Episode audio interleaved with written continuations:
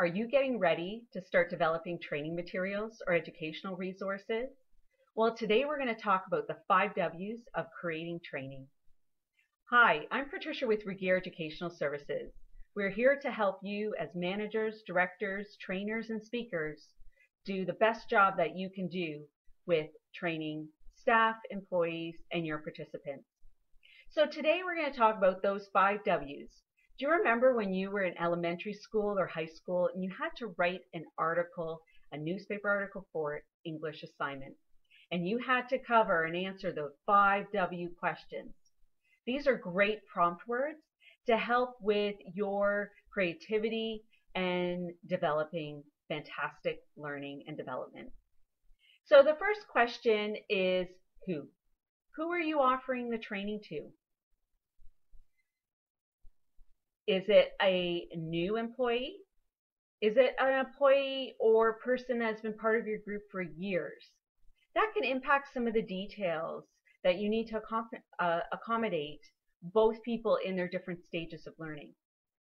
The next question is, or prompt word is what?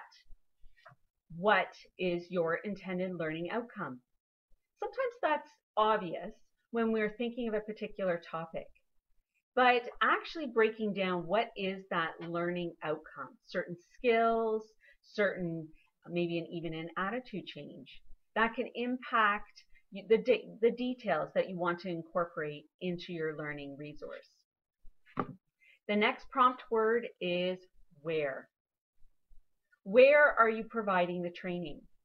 It uh, can add to different details for room setup, for different um, aspects of scheduling to book off that room to ensure that people can access it. Are there mobility issues? There's a lot of different uh, details that can be considered when you have the prompt word of where are you providing the training. When. When can people apply the learning after the training? This is a detail that people don't always think about, but to have the best success uh, outcomes, successful outcomes after a learning event is to think about how people can apply that learning as quickly as possible so it can be really reinforced. Another when question is when are you providing the training? Can everyone attend? Are you trying to pull in employees from different work sites? Do you have to shut down a program in order to have everybody come together at the same time? Or are you going to try to offer this training in the evenings or weekends? So when are you providing the training can add some additional prompts or details you need to consider. The fifth W is why. Why do your employees need to learn this? Again, it might seem obvious, and this is just what they have to learn, but why people need to learn something is important aspects aspect of if they're going to care. If people care about the learning topic and care about actually investing their time and energy, even if they have to for work uh, policy requirement, but if they can feel um, how it will ap apply to their context in a personal way, and if you're answering why should they care, that can help with your better learning outcomes as well. So why is the fifth W? Now, you might be thinking there's one more word that you had to answer when you were writing that school assignment. So this is the bonus H. How will you know they have learned what you wanted them to learn?